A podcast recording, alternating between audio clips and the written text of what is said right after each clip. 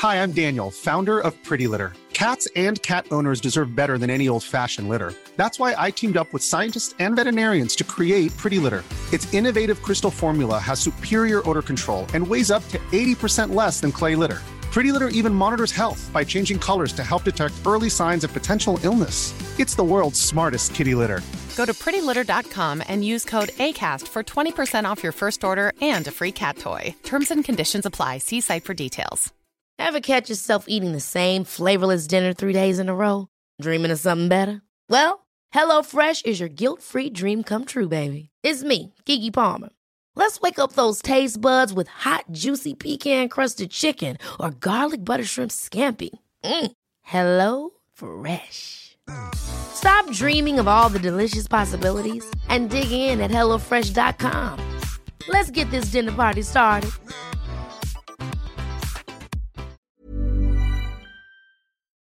The Joy of Work is the new book by Bruce Daisley, available in hardback and audio. What are the eight secrets of successful teams? What's the number one way to feel less overwhelmed at work? Why is face to face chat the most important thing for productive creative workplaces? All of this and more in the book that reviewers are calling intelligent, witty, and a joy to read. The Joy of Work is the new book by Bruce Daisley, out now. Make someone's day. Give them the joy of work.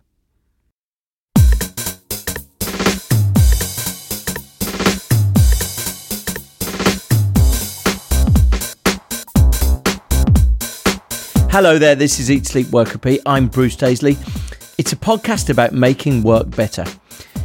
If you're looking to get a job sometime in the next decade, and that includes almost all of us, there's a very high probability you're going to be exposed to a psychometric test.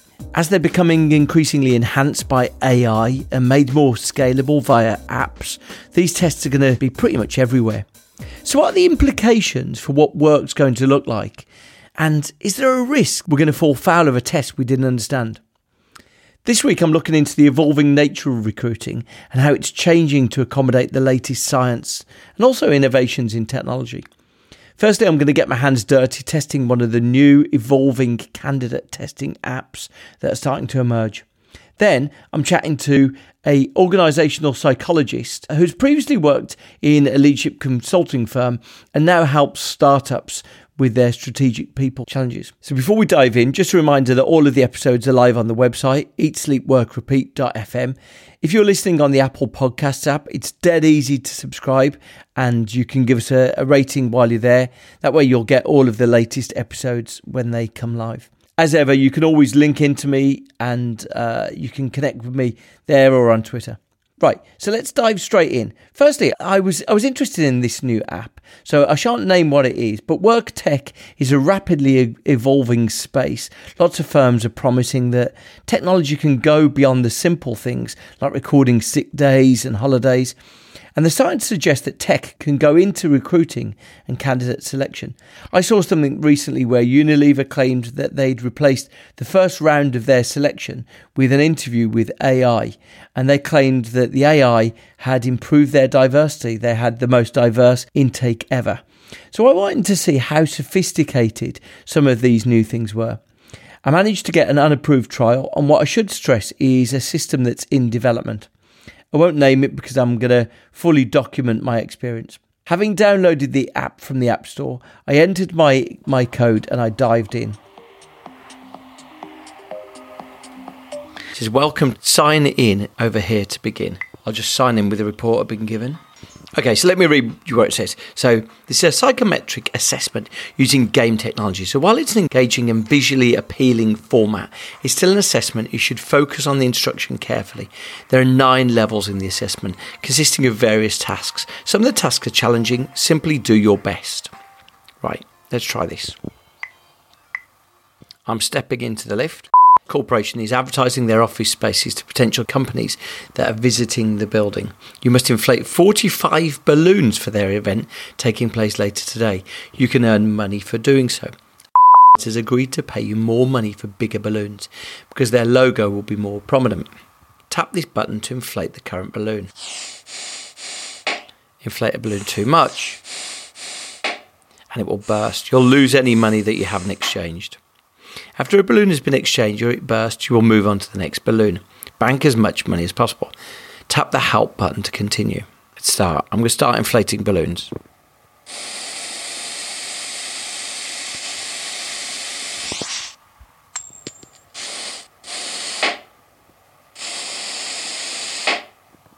Okay, it's becoming pretty clear pretty quickly that certain balloons are, are not inflating that much, and some balloons are. So I'm starting to realise that if I get 40 cents worth of air into a balloon, that's often quite a good deal.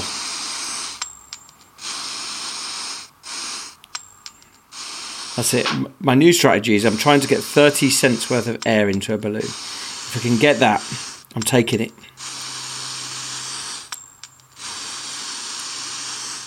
$8.55. Total score 534. Pretty soon the balloon inflating challenge was complete.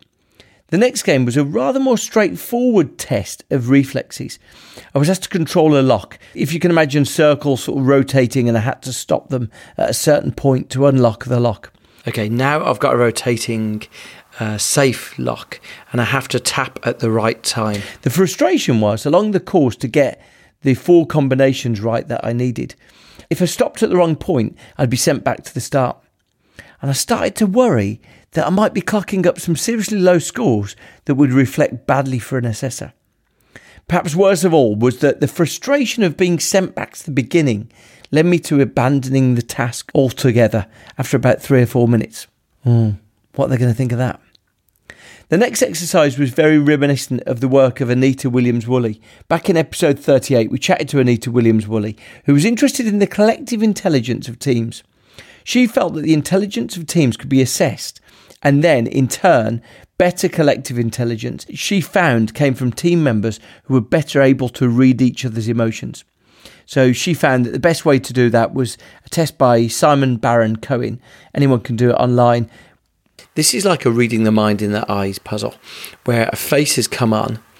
It's like a rather cartoonized face, but I have to identify the emotional expression of each face that appears. And these are list of emotions. So here we go.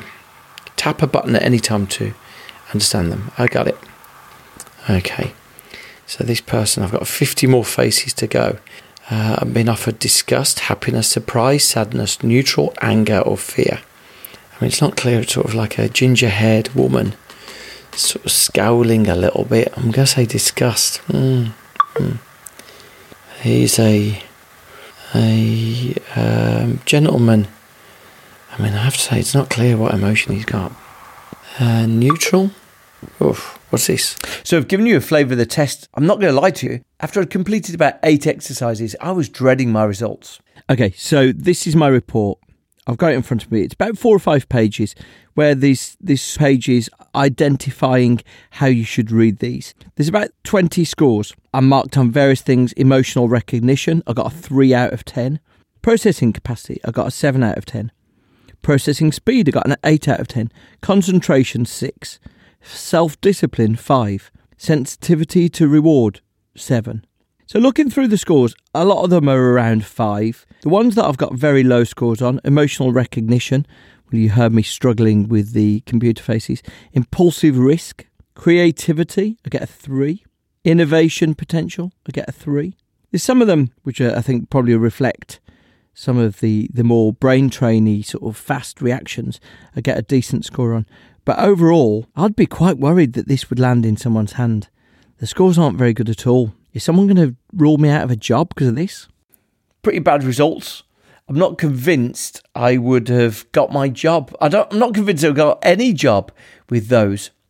So I guess you've got to take it on trust that I'm not hopeless at my job. Did the test just get me wrong? I mean, I felt like I was having a really good day that day. So let's go and chat to someone who might know about these things. Rich Littledale is a psychologist. He's a, he's a workplace psychologist. I've often bemoaned the absence of psychology in, in offices, and it's been his job throughout his career. In general, a workplace psychologist, that means they're working in a consultancy, bringing psychometrics into leadership tests or helping with recruitment. He now runs a company called People Up, which focuses on helping startups and scale ups improve their, their people strategy, really. If apps are likely to make psychometrics more widely used, I asked Rich how psychometrics are already being used in recruitment and selection.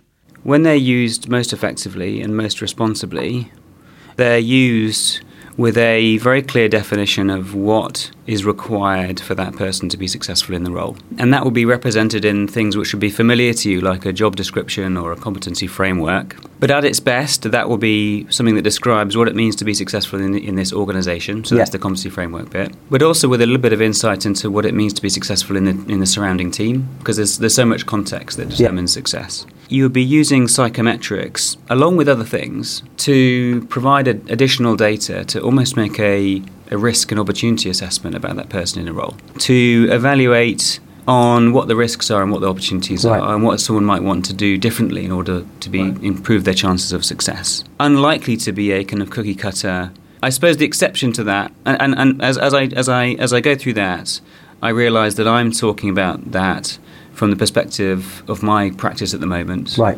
Um, and the work that I've been doing for the last five years, which is predominantly at the senior, more personal side of assessment, yeah. where it's really, you know, this is a really important role in, in, a big organisation. We need to get this right.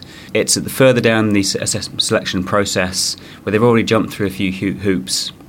And it's more about fit. You also do get psychometrics used at the other end of the process, and that's probably anyone who's been through any graduate selection process is likely to have experienced some sort of ability test, um, where there would be some sort of threshold in there which had been developed kind of carefully over time to make sure you are bringing in the right kind of people in terms of ability, but not constraining your, your pool in terms of diversity in any dimension. Have you sat at the end of reading a report thinking the report I've pulled has disqualified this person from a job? Do you sit there and you go, right, do you ever sit there and you've pulled off a report and it's it's identified that someone is just unsuited? Is, is, is no. it as stark as that? So it no. doesn't work like that? I suppose what I would have done is look at a report and think, based on what the job requires, and this person as they are described by the report, I think it's useful to talk about to expand a little bit what we mean by psychometrics. Yeah. So there's at least two types of psychometric.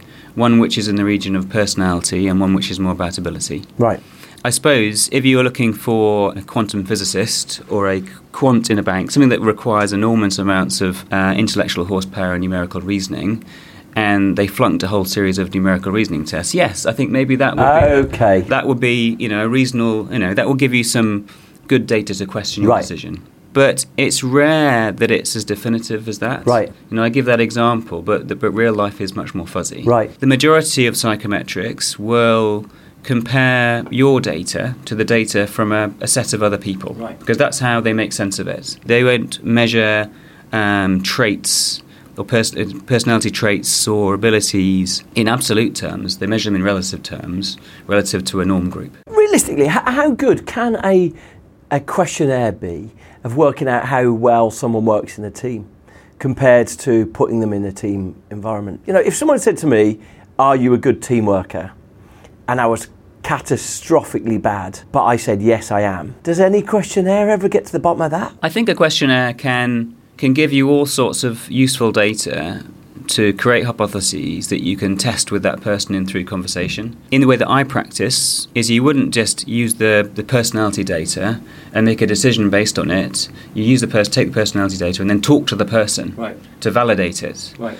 Because these things are not perfect they are useful in generating hypotheses. And I might look at a, a job description that calls for head of innovation and find a personality profile that says they're extremely kind of risk averse and have a, a, set of questions that explore the tension between those two things. And then a recommendation might be based on kind of where I got to through that conversation. Yeah. How's, how's that played out in the past? You know, do you recognize this in yourself? And so it wouldn't be as crude as saying, here is the score and here is the, here is the fit. Some of the, the new um, tools that are coming along, which I think, you know, we've talked about before. So the, the new artificial intelligence driven assessment methodologies do get at something that's broader than ability but they also are used to draw lines and make decisions early on in, in processes. So we'll come on and talk about those now. The, the final question, really, on standard psychometrics, though, is are they in service of defensive decision making? Is it really to just cover the arse of the rec- recruiter? That they say, oh, this was a big high profile role, we wanted to make sure that we were getting the right person. We've basically done a few tests that say this decision was a good one. Is it in service of that, or is it, is it trying to find someone who a sort of unicorn candidate who's a remarkable fit. It strikes me as more a bit like Supreme Court nominations. Like you, are trying to sort of defend your decision rather than say we found someone exceptional. Um, I'd be lying if I'd said I'd never encountered psychometrics used in that way. Right. But that's not the way that they should be used, and that's not the way that enlightened practitioners or enlightened clients do use them and I see them in more in terms of.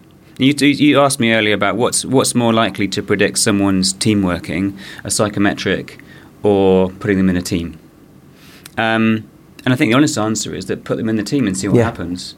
Um, but when you're hiring someone, it's extremely rare that you have access to really good data on, yeah. on how they work in a team.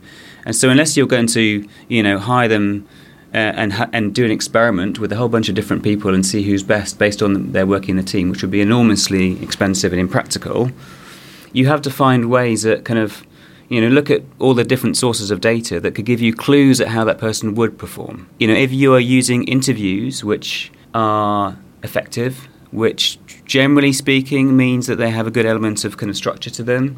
I guess you know you would use psychometrics with a whole raft of other pieces of information to take a stab at something which is essentially unknowable, which is how would you, what's going to happen when you put this person in this job that they've never done before. And, and they may have done that you know, job with the same title and broadly the same job description in a different company, but they wouldn't have done it here. Yeah. But you know, I presume all the results in psychometrics, by the very nature of all these things, cluster around the norm. You know, that yeah. br- br- so, so, like if you tested 100 people, the results are broadly going to cluster around the norm, and there's not going to be. Now, I'd have thought if you're going for a high profile candidate, they want someone who feels remarkable, not clustered around the norm. So if you're getting a set of results where this person is maybe a touch above average, I don't know what you've learned from it. I'm, I'm not disparaging no, no. your your profession, but it sounds a bit like you are, but that's all right. um, I I think it's a, it, it, yes, you know, most people are average. That's yeah. You know, that's kind of that's all wound up in the definition yeah. of the word. Yeah, yeah, yeah. And, and, when you're comparing senior people to other senior people, you know, the chances of them appearing exceptional against every dimension are unlikely. Yeah. But it is likely that they'll be exceptional on something. Yeah.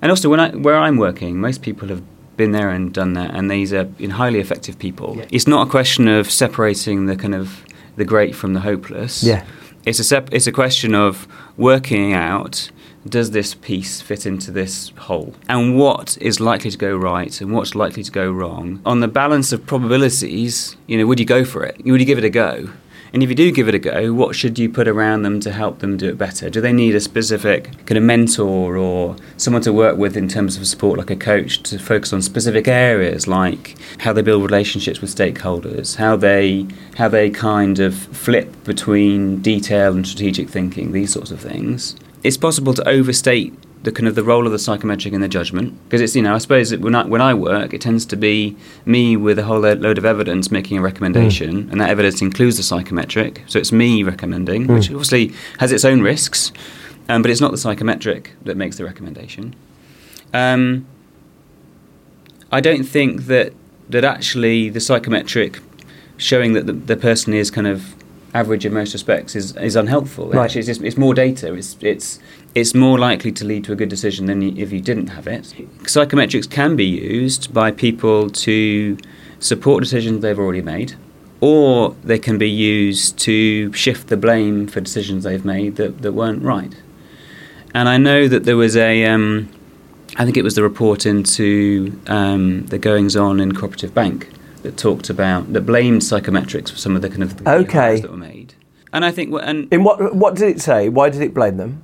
It, it blamed an, an over reliance on psychometrics in a, in a decision making process, and I think that, that was when the there was a the, I think it was the chairman, not the CEO, who was hired. Yeah, and, and effectively he was a Well, I think you know, read the newspapers. Yeah, I'm, yeah. I'm, not going to kind of. Substances, I, I seem to There- remember, there were were- involved. There were some challenges in relation to his his style and leadership. Yeah. I think there was a little bit of buck passing going on there around. Well, we made a decision, and it was a hellishly dreadful one, and so it's easier for us to blame the psychometrics Yeah. than to blame ourselves. Yeah, but that's why I wonder about defensive decision making. That effectively you blame the numbers over there rather than any decision that a human made. I think it's possible. Yeah, Um, but that's, I think that's probably a missed opportunity Yeah. to use data that's going to help you make Yeah. a decision that that would other but otherwise be slightly worse. And we're not talking, and and I, I think here we're not talking about the difference between a, a dreadful decision and an amazing decision. We're talking in the region of if you can make your decision making 10, 15% better, Yeah. you know, how, how useful is that to you over time? Given the cost of bad hires, the cost of, well, the cost of hiring in the first place um, at a senior level is is enormous, and the cost of getting it wrong is even greater. Not not just financially, but in terms of kind of cultural kind of corrosion of something going wrong for somebody. If you can find a tool which is well constructed, which is based on on research which has been carried out over decades, that can make your decision slightly better at actually a price which is you know pretty pretty reasonable compared to headhunters, for instance. You know, if I, if, if I was a CEO, I would do it. yeah, And those are the and those are the kind of the good reasons I look for for people using yeah. psychometrics. So I tested uh, one of these these new products. Now I think the aim of these products long term is to use a bit of machine learning, a bit of the, the benefit of scaling technology, of, of being able to extend psychometrics and beyond Yeah. into games and apps, really. Yeah.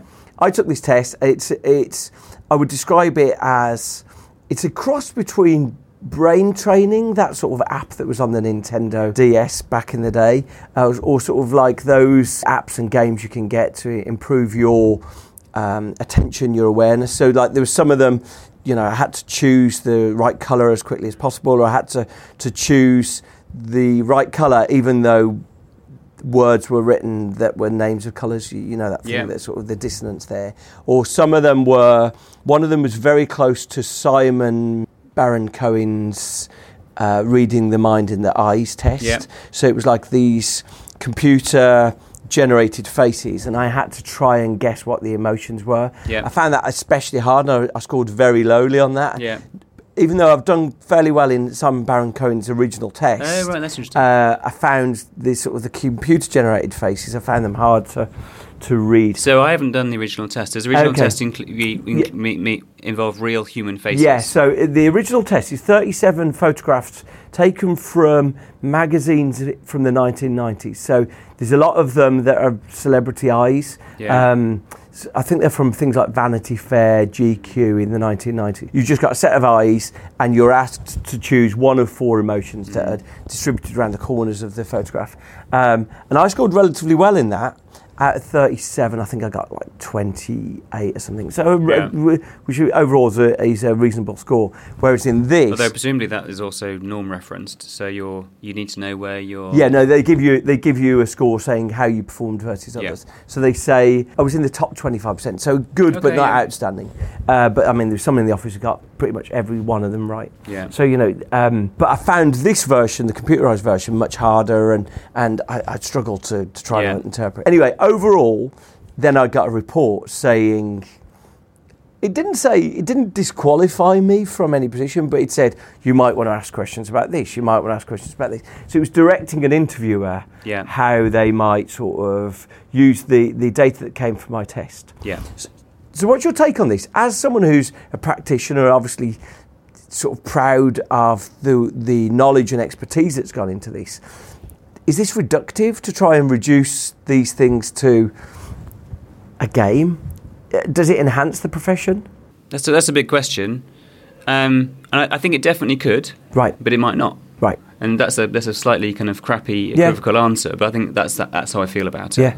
On the plus side, if we're talking about personality, any personality measure that you would have taken probably over the last 30, 40 years would have been based on, in all probability, you answering questions about yourself. Yeah. The only way that psychometrics have kind of tried to kind of get in that the only window into into your personality has been how you respond to questions about yourself, which of course is an imperfect way of doing it. And so, what these personality questionnaires are really trying to do is predict your behavior, as it were, in the wild. Yeah. And so, it's predicting a, predicting a broad range of behaviors based on a very narrow set of behaviors, which is how do you respond to, to questions. You know, if you're answering questions about yourself, that the kind of first impediment to really understanding how you really are is how you think you are. These new types of, me- of, of methodologies are trying to kind of get through that, get through a different window get through a window that uses different and broader behaviors to try and understand who you really are in terms of your personality and thus predict your behavior. And I think that's a a reasonable and sensible and interesting thing to be doing. Right. A game is your behavior. In the same way as the way you the way you click things when you're on Facebook is behavior, and that's why it was possible for Cambridge Analytica and the guys at, at, at, Cambridge to build the models that they that they built. I think any sorts anyone who's looking into different ways of cracking this problem of, of, of understanding who you are and thus how you're likely to behave, I think it's something to be lauded. There are, of course, you know, benefits and drawbacks. I think one of one of the, the drawbacks is in occupational psychology we talk about validity which is you know does this thing measure what it claims to measure? Right. And you can get it validity in all sorts of different ways. Some of it is you know does this does it does a score in a test predict performance in a role? Um, that's criterion validity. But there's an important thing which is a bit softer, but it's still really key, which is a thing called face validity, which is does this thing, this test that I'm doing, feel like it's connected to what it's intended to predict? Yeah. When you answer a load of questions about your behaviour, and then you get a report back that talks about your behaviour, it's easier to see the con- the connection. It makes sense to yeah. you. Whereas if you were asked to complete a game, a game that has all sorts of di- different elements to it, and then on the basis of that, you get you know, and I've I've done I've gone through the same the same um, game myself, and you get an enormously long over you know a page and a half list of dimensions, yeah. and even I as a psychologist was thinking. God, wow! How did you get at that? Yeah, some, yeah, yeah. some, I, you know, I, yeah. I think, yeah, the mind in your eyes one actually that was one of the reasons I've been looking at this particular one as a possible alternative to more traditional questionnaires yeah. that I use every day. And one of the attractions for me, well, it's a very kind of prosaic one. It's just quicker. Yeah, it's quicker to. I I I work with um, startups and scale ups, helping them to kind of shape um, their people practice in a way which are as kind of efficient but add value adding as possible. Yeah. And so with that group, you know, actually adding value to their selection process, so you're hiring your first key hire post Series A or something, that's a big thing that you don't want to cock up. And so if you can if you can bring some additional insight, if you can reduce that risk, that's brilliant. But they're so focused on the time. It's it's quite a kind of reactive world, and to say you can have this kind of long, fairly kind of traditional and boring sounding questionnaire, that's not very attractive. So the idea of doing it um, quicker, doing it in a way which is innovative, and which involves a game and probably more fun is quite attractive. But one of the the, the other things was precisely um, that it gets at a broader range of psychological traits and constructs. I remember a while back you had on your podcast, didn't you? And I've, I've now forgotten the name of the lady who, talk, who talks about collective intelligence. Yeah, Anita Woolley, uh, Williams Woolley. That's the one. And so, and so, I, you know, a lot of the time when I'm working, it's focused on the individual rather than focused on the team. And I was thinking, wow, one of the key elements here is how does this person integrate with their with with the founders, and doing something that that gives you a clue as how effective they're likely to be in that context, particularly when you've got you know the nature of the task in a startup is highly highly ambiguous. Mm.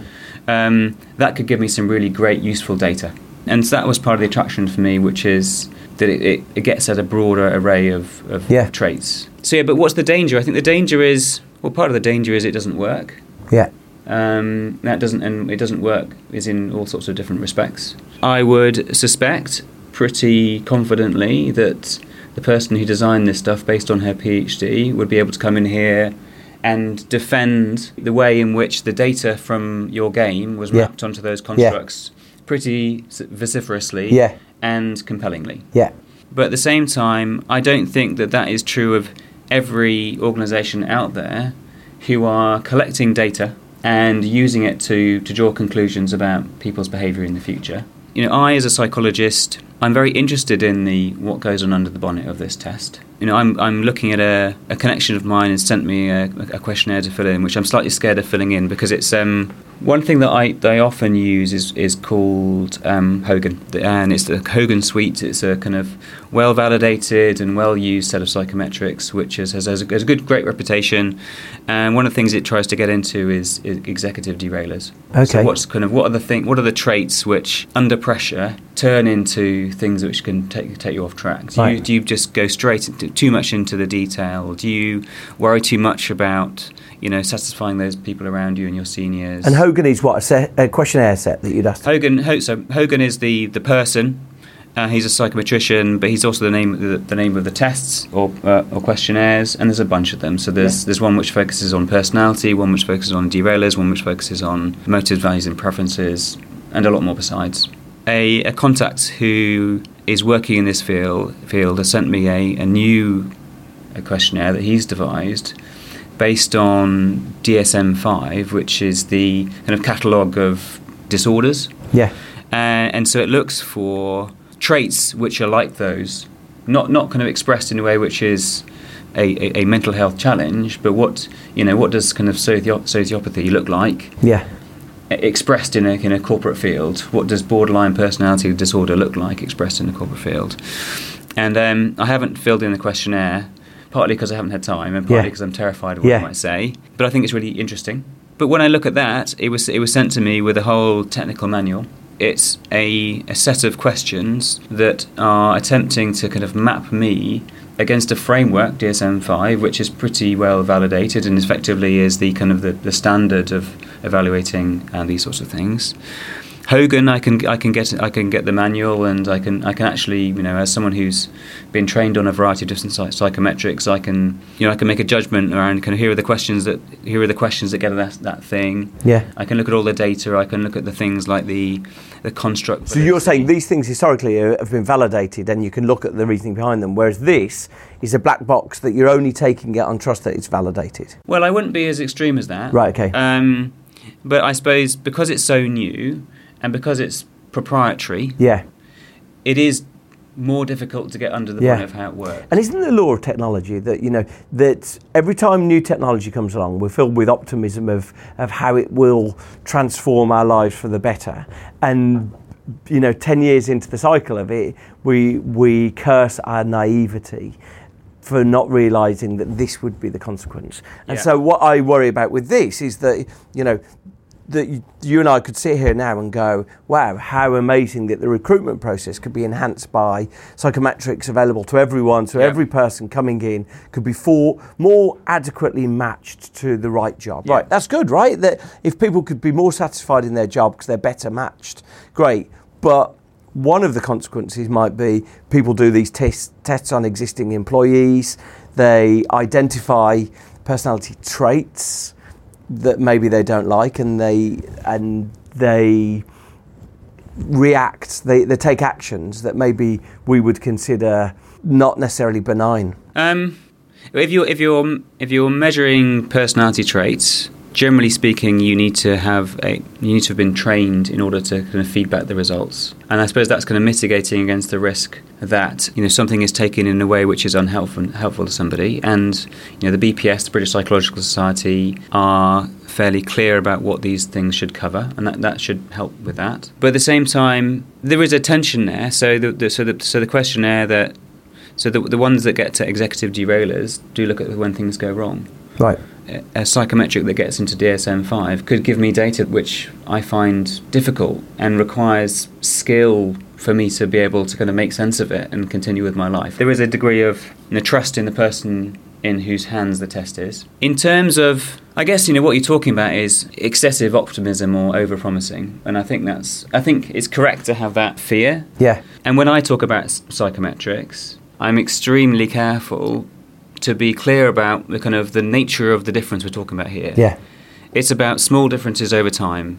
It's not that this psychometric is going to save the world or you know solve all your problems. Yeah. I do. You know, this is partly my you know par- partly my personality, I guess, and, it's prob- and it probably comes out when it probably come out when I do that questionnaire, wanting to kind of take a more a more measured approach. But I also think that what's happening is that that this psychometrics is being swept up in this whole machine learning, AI, tech boom that we're in the moment. And the language of the tech boom is not moderate language. Right.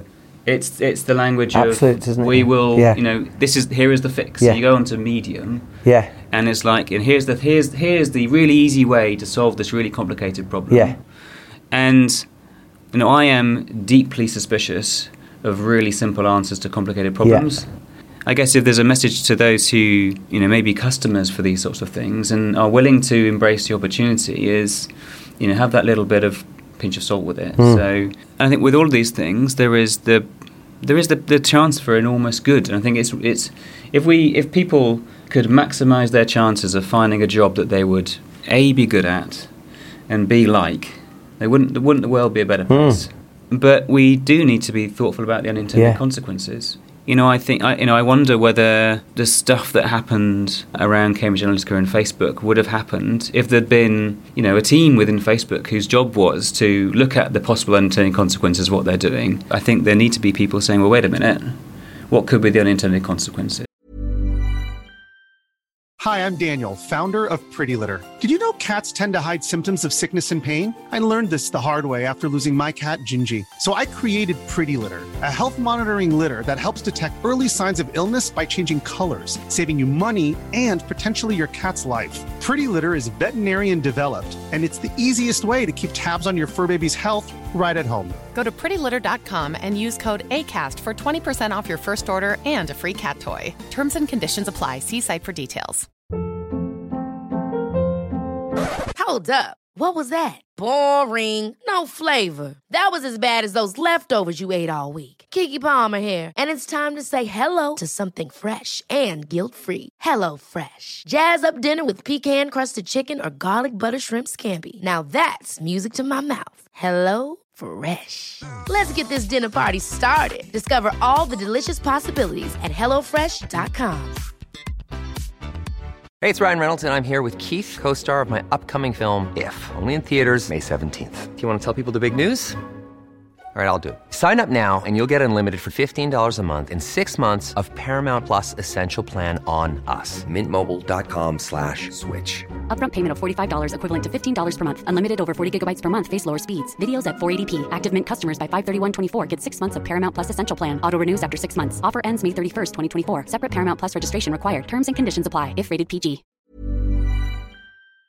Yeah. You said something earlier about when I. Is it not just you know, is the danger in decisions which are you know important to us, just being out of our hands? I guess there's, there is danger in that. Yes. I kind of think the decision was out of their hands anyway. Yeah, yeah, yeah. But you know that sense of helplessness that you turn up somewhere and you you're being at, imagine that you turn up for an interview somewhere or a panel somewhere, or before you turn up for the interview, someone says, "Please complete this game," and then you find yourself uninvited from the interview, hmm. and you know you, might then wonder what's the reason. The uh, So that that that I that that I agree with, and I think it's easier. It's easier for me because the work that I do is at a you know a more senior level, which means a different price point. yeah, And so that means that, you know, when I say that the, the right thing to do is to provide feedback to these people and give them some data from this Yeah. process that gives them gives them value, um, it's more likely that the client's going to say yes. yeah, Um, and I think when you are in the business of sifting through hundreds of thousands of candidates, it's harder to do that. And so there's a uh, there is a, a commercial reason for not doing it, which I think needs to be challenged, and there needs to be, Yeah. I guess, solutions to that problem. Um, whether that be kind of you know automated feedback or just get, you know, giving someone something for their time. Yeah. I think there's there's a kind of there's a fairness aspect to it which doesn't quite chime right with me. And, and you know, like that, that thing, the, the woman who wrote uh, Weapons of Math Destruction about sort of algorithms. Algorithms very often have prejudices built into them. And, you know, this could be, these sort of tools could end up being at the expense of diversity, both cognitive diversity and, you know, ethnic, sexual diversity, because you could ultimately say, well, the algorithm algorithm made me do it. Yeah. You know, the, the algorithm made the decision. It wasn't me who did it. That's true. That's true. And I think that, but the other, the other side of the coin is that these types of methodology could be better. Yeah, at- yeah. be- better in relation to Yeah. diversity. So, if you're hiring someone through interview, it's you're based on the kind of you're looking at them through the prism of your own kind of biases and your own Yeah. personality about what you see as uh, uh, see as the right kind of person. What happened at Yale, didn't it? Didn't it happen at Yale? Or there was, um, I think it was Yale, where uh, Asian Americans were being discriminated against because they they just decided that Asian Americans were were boring. They didn't have extracurricular interests. And there's an example which, you know, as a psychologist, I should be able to reference, but I can't because it was a story that was told to me about about violinists, I think. Um, and when an orchestra decided that they wanted that they were they didn't have you know enormous amounts of diversity amongst their violinists, and so they they, they decided they wanted to audition people behind a screen, um, and so but it wasn't a full screen, but um, and what they found that with auditions behind a screen, they still found that, that, that the male violinists were being rated higher. Um, but what they what they realised is that because of um, I think it was the, some of the shoes that they were wearing, either that they could see them or that the sound of those shoes was triggering some sort of kind of automatic template matching. So the person actually knew, whether consciously or not, Oh, that the person really? was a, was a man. Um, and so when they got them to take the shoe, they, they, they tried again, and it was shoes off, walking in the room. And then the gender difference disappeared. Oh, get out! So they even subconsciously, just the fact that they identified what the gender Yeah. was from something that. And um, I shall I shall need to do some googling and find out whether that's a real, Okay. real, real story, Yeah. kind of apocryphal one. yeah, Um, but it, I guess the story that it tells is that that there are challenges in relation to diversity in the way that we we approach this stuff. Yeah. Psychometrics, particularly ability tests, are tricky in that respect because of the challenge of adverse impacts, in which which which is that you often get systematic differences between between groups, which have not been adequately explained right. and it's and which oftentimes you get kind of um, authors who are on the you know extreme right of the political spectrum grabbing onto and explaining based on their own view of the world. Um, and so anything that that allows you to collect data which is less affected by the that kind of prism of your of your biases, I think great. But but but the flip side is yes, what is what are you baking into it through your through your your your, your learning sets? Yeah. And and for me there is a challenge there which which almost almost hamstrings the ability of these these tools to add value, which is we're still really really bad at knowing who's good at their job. And so it's all well and good to to plug in all your kind of appraisal data and use that as your as your training sets to say, well, the guys who are going to do better in in, in their jobs are are the ones we want to look for. But a that stuff that's measured really really badly.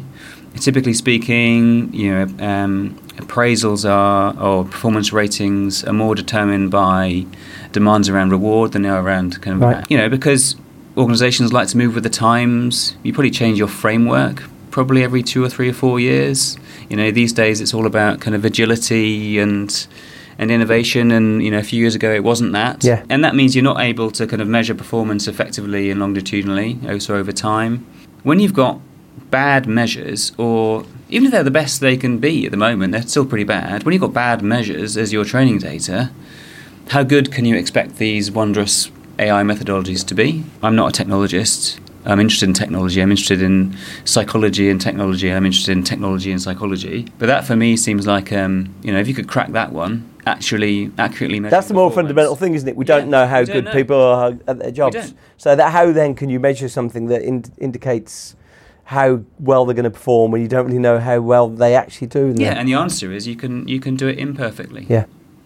Um, so I think there are there are risks, and there are reasons to be skeptical and wary, but there's also reasons to be to be enthusiastic about the opportunity. I think the kind of recommendation is boring stuff like caveat emptor. You Yeah. know, be you know be an informed buyer.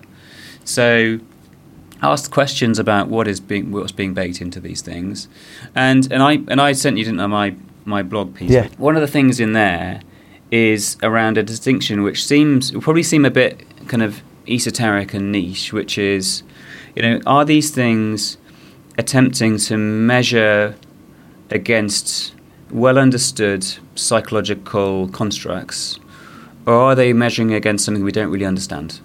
Is there a kind of conceptual framework there, or is there not? Um, and I would always go for the one that does have the framework, because what that means is that while the measurement, the type of measurement might be new, innovative, and, and groundbreaking, um, what it's measuring are things which are, are relatively stable over time, Right. And that you know we as as as, as a race, um, as a as a species, I should say, um, won't have changed that much over the last thirty years, even though technology has. And so it's measuring things which you can a understand. It means that you know, and and the report that you got, to be fair to it, did say here are the asp- here are the things we're measuring against. Here's here it is for you to think about and and take decisions based on. Whereas if there's no framework, there's just a kind of data and output. How can you, how could you ever do anything with with that? Um, and so I would be leaning towards methodologies where you can see what the kind of what the what the underlying psychology is and what the what the methodology is underneath and what the what the framework is.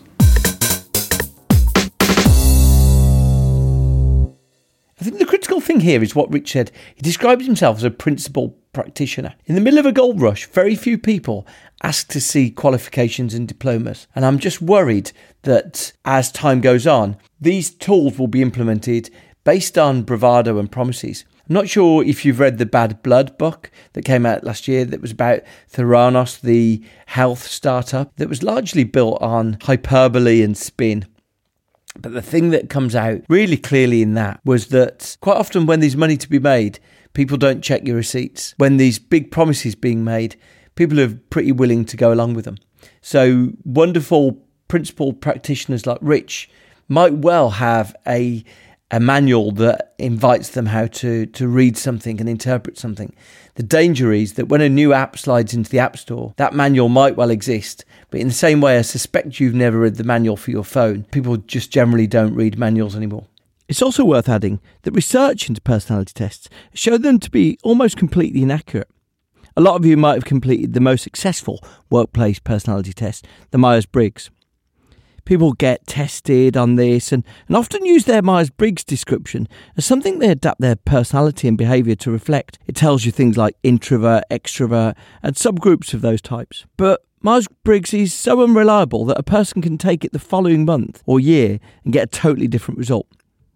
And if a personality test is just a reflection of whether you've had your coffee in the morning, should that be the basis of a hiring decision? There are a couple of tests that have been shown to get consistent results over time. But are you confident that a startup trying to claim incredible results is going to be focused on diligent testing over a period of years before putting something out there? Thank you to Rich. Yes, indeed, as he said, most most orchestras have now introduced blind auditions, and in fact, uh, many of them now use carpeted stages to avoid the sound of shoes. So he was completely right there. You'll see a couple of links on that in the show notes. Uh, one of them is a TED talk. I'll be honest with you, the future of of bringing technology into the workplace often excites me. But when it comes to the psychometric tests, I'm worried that great candidates are going to fall foul of bad science. And, you know, as I said there, the, the, the history of technology has been that optimism has often been replaced by a remorseful regret. And I suspect really strongly this is going to be one of the areas that missteps take place. Hope you've enjoyed that. Just a really interesting excursion into something that I don't think has been well covered. As ever, feel free to link in to me. Thank you for listening. See you next time.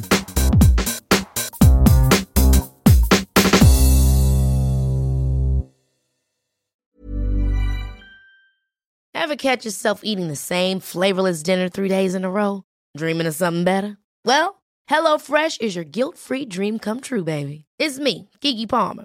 Let's wake up those taste buds with hot, juicy pecan crusted chicken or garlic butter shrimp scampi. Mm. Hello Fresh.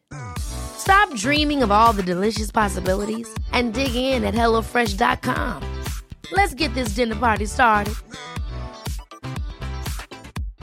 Hi, I'm Daniel, founder of Pretty Litter. Cats and cat owners deserve better than any old fashioned litter. That's why I teamed up with scientists and veterinarians to create Pretty Litter. Its innovative crystal formula has superior odor control and weighs up to 80% less than clay litter.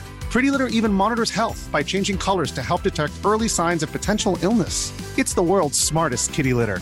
Go to prettylitter.com and use code ACAST for 20% off your first order and a free cat toy. Terms and conditions apply. See site for details.